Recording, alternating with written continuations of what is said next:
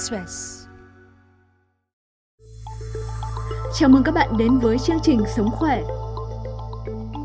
Quý vị thân mến, nên dạy con bằng quan điểm thương cho roi cho vọt hay không là một trong những thắc mắc lớn của các bậc cha mẹ.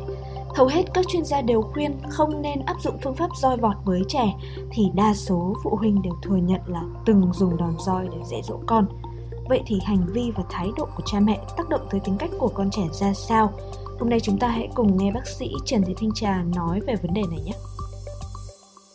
À, xin chào tất cả các quý vị khán thính giả ạ.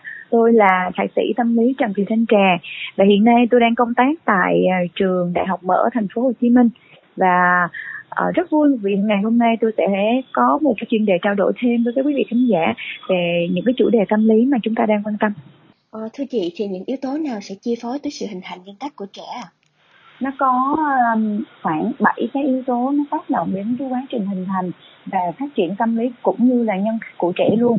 À, thứ nhất là người ta đề cập đến di truyền ha. Thứ hai là cái quá trình giao tiếp á, của trẻ. À, cái thứ ba là cái quá trình hoạt động của trẻ từ lúc sinh ra cho đến khi trưởng thành và ngay cả khi chúng ta già đi. Và hai cái yếu tố cuối cùng ở đây đó là yếu tố môi trường và yếu tố tập thể như vậy thì à, di truyền giao tiếp hoạt động giáo dục tự giáo dục môi trường và tập thể đó là những yếu tố sẽ ảnh hưởng một cách trực tiếp đến quá trình hình thành và phát triển tâm lý của trẻ em. Việc hình thành nhân cách ở trẻ thì sẽ ảnh hưởng bởi người lớn từ giai đoạn nào ạ? Nguyên xuyên suốt cái cuộc đời của con người chúng ta về cái quá trình giao tiếp thì nó cũng đều ảnh hưởng đến cái à, cái cái cái nhân cách của con người cả ví dụ như khi mà chúng ta lớn lên trong quá trình chúng ta tiếp xúc với nhau thế là mình sẽ rèn luyện cái tính cách của mình nhiều hơn. Thì tính cách nó lại là một phần trong cái hoạt động về về nhân cách. À, nhưng mà mình ngược lại một tí đó là trong cái quá trình mà trẻ lớn lên á thì cái là trẻ nó như một tờ giấy trắng thì trong cái tờ giấy trắng đó thì mình vẽ nó như thế nào nó sẽ ra như vậy? Đó là cái quá trình mà con người chúng ta à, trao đổi với trẻ chúng ta giao tiếp với trẻ và chúng ta vẽ lên cho trẻ bằng những câu chuyện những cái cảm xúc tích cực và hướng trẻ đến những cái hoạt động mang tính chất tích cực hơn trong cuộc sống của mình. Các nhà tâm lý học người ta cũng khẳng định cho chúng ta luôn rằng là à, 6 năm giai đoạn đầu 6 năm trong cuộc đời của con người á đó là cái giai đoạn mà cái quá trình giao tiếp của trẻ sẽ được hình thành và phát triển rất là là là tốt nếu chúng ta tương tác và chúng ta ảnh hưởng đến trẻ theo chiều hướng tích cực Ông bà ta ngày xưa thì thường nói là thương cho roi cho vọt. Vậy thì câu nói này trong thời đại bây giờ có còn đúng nữa hay không ạ? Thì mình sẽ kể cho quý vị khán giả luôn nghe một cái câu chuyện mà của nhỏ bạn mình luôn. Bạn ấy năm nay là cũng gần 40 à, rồi nhưng mà mới có con đầu. và bé thì à, bốn tuổi rưỡi. Thì hôm trước á bạn ấy kể như chấm tràn như thế này là bạn ấy kêu và cái câu sau khi câu chuyện kể đó xong thì bạn ấy kết luận lại rằng là ôi hôm nay từ đây trở đi mình sẽ phải cẩn thận cẩn thận hơn trong lời nói một tí. Đó là hai vợ chồng với lại đứa con đang nằm đi ngủ. À, thì vợ mới quay qua hỏi chồng là anh ơi đóng cửa chưa? Thì ông chồng mới nói là anh tưởng là em đóng bạn trà mới kêu là đau anh đóng chứ em hồi tối em có nhờ anh đóng mà. Hơi mệt em nằm trong phòng lâu rồi. Thế là anh chồng đi ra ngoài đóng trong một cái thái độ cũng hơi hậm hực bởi vì um, đã lên giường đi ngủ rồi mà cũng khuya nữa là cũng hơi tiếp kiếp rồi cho nên cũng bực bội. Cho nên đi ra đóng cái cửa nó hơi mạnh tay một chút. Thì khi mà đóng cái cửa mạnh tay một chút thì cô con gái nằm ở trong đây nè nói vọng ra đóng cửa có cái thái độ gì kỳ vậy? Là là bạn ấy nói một cách rất là trọng không luôn. Và thế thì ông bố ở ngoài mới kêu rằng là thì đóng cửa lỡ tay một chút thôi chứ làm gì đâu mà kỳ. À, thì ở trong đây cô con gái lại nói gọn ra là gì ạ? À? có cái thái độ cho nó phù hợp nghe chưa? Không đóng thì thôi đi vào. Dạ. Đó là câu chuyện nhỏ thôi ạ à, của của của cô bạn trà trẻ cho trà nghe. Và trà mới hỏi rằng là ô đó có phải là cái cái hình ảnh của mẹ không vậy? Thì bạn ấy kêu rằng là ôi chết rồi. Bạn ấy nói rằng mình vô tình tại vì thường á, là trong những lúc bực bội với ông chồng, bạn ấy cũng hay sẵn giọng và có những lúc bạn ấy cũng nói như vậy luôn. Và bây giờ cô con gái cũng nhìn theo để mà cổ cổ là mình thấy được rằng ở đây cái tác động của người lớn á, nó sẽ ảnh hưởng rất là mạnh đến cái hành vi và cử chỉ của các bạn nhỏ. Tại vì nếu như bây giờ anh thể hiện cái cảm xúc của anh, nó mang tính chất tiêu cực ra bên ngoài nhiều hơn, thì tất nhiên bạn nhỏ bạn sẽ học cái cách đó để bạn thể hiện nhưng nếu ngược lại chúng ta cho con trẻ thấy được những cái sự yêu thương của chúng ta với những người xung quanh. Và ngay cả trong cái cách mà chúng ta đối xử với con trẻ của mình á bằng cái sự à, tích cực nè bằng sự yêu thương nè bằng sự lo lắng bằng sự quan tâm à, bằng những cái ôm ấp bằng những cái lời à, mà cho trẻ thấy được rằng trẻ đáng được tôn trọng thì tất nhiên trẻ sẽ học những cái điều đó. Học từ ba mẹ xong rồi bắt đầu bạn ấy chuyển giao thành cái hành vi của chính bạn ấy và bạn ấy cũng sẽ để thể hiện cái điều đó với cái môi trường xung quanh của bạn ấy hành động và cách đối xử của cha mẹ thì sẽ ảnh hưởng tới hành vi của trẻ ra sao ạ? À? nó cũng có một cái cuốn sách về dạy con bằng tình yêu thương á dạ. à, thì khi mà các nhà khoa học rồi những cái người mà họ quan tâm nghiên cứu về giáo dục trẻ á người ta thấy được rằng là cái quá trình hình thành con người của một đứa trẻ nó sẽ phụ thuộc rất nhiều bằng những cái chà gọi đó là những cái cử chỉ thân mật và những cái cách giáo dục tốt mà ba mẹ đã chọn lựa. Khi trẻ bắt đầu nhận thức là tầm 2 tuổi mấy 3 tuổi bạn ấy bắt đầu bắt trước 3 tuổi là bắt trước đúng không?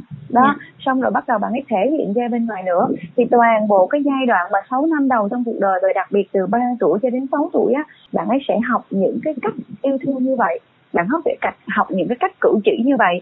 Và đây là phương pháp hiện nay các nhà giáo dục học và ngay cả tâm lý học, họ khẳng định đó là phương pháp tối ưu nhất để rèn cho trẻ và đưa trẻ vào cái môi trường giáo dục tốt hơn về sau này. Thường thường người ta sẽ gom gia đình vào trong yếu tố tác động về mặt môi trường luôn.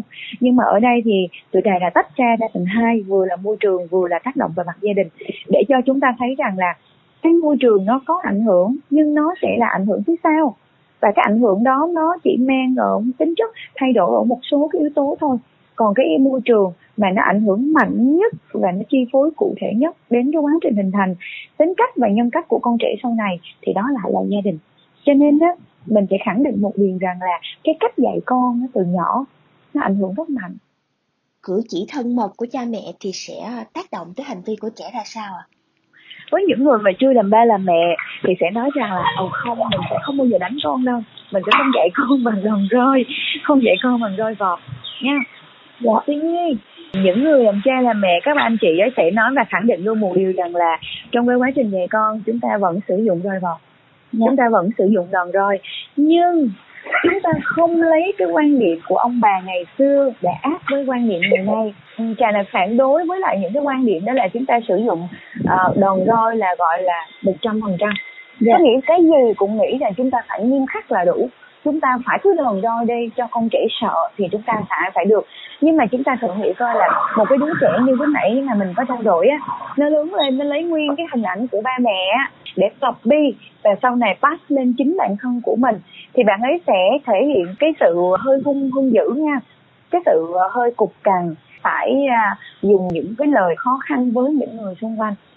Như vậy thì cái quan niệm của ông bà ngày xưa chúng ta đúng chứ không phải là sai nhưng nó không phải là áp dụng cho mọi thời kỳ và nó đứng ở một cái góc độ nào đó thôi.